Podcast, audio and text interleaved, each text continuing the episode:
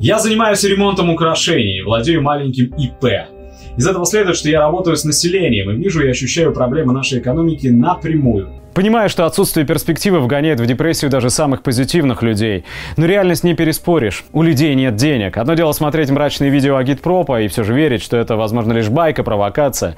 Другое – ощущать клюв жареного петуха над собственной макушкой. Покупательский спрос падает. О какой ювелирке может быть речь, когда люди думают об оплате счетов, кредитов и еды?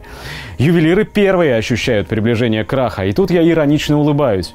Недавно меня позабавила новость о том, что власть запускает программы развития Дальнего Востока. Звучали красивые цифры про ипотеку в 2%. Только вот что за этим стоит? Ну, оформил ипотеку, поехал туда, взял с собой семью. Что дальше?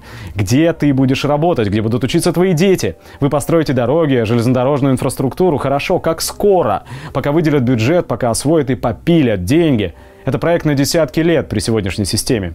Есть один ресурс, не подвластный даже сильным мира сего – это время. Так что в итоге эта ипотека мертвому припарка. Люди уезжают. Те, кто вам нужен и те, кто вам не нужен, уезжают, потому что вам уже нечего им предложить. Что посеешь, что и пожнешь. И будьте уверены, плоды трудов ваших вам не понравятся. Это не угроза, это реальность, созданная вами и правящим классом. Реальность, с которой вам обязательно придется познакомиться.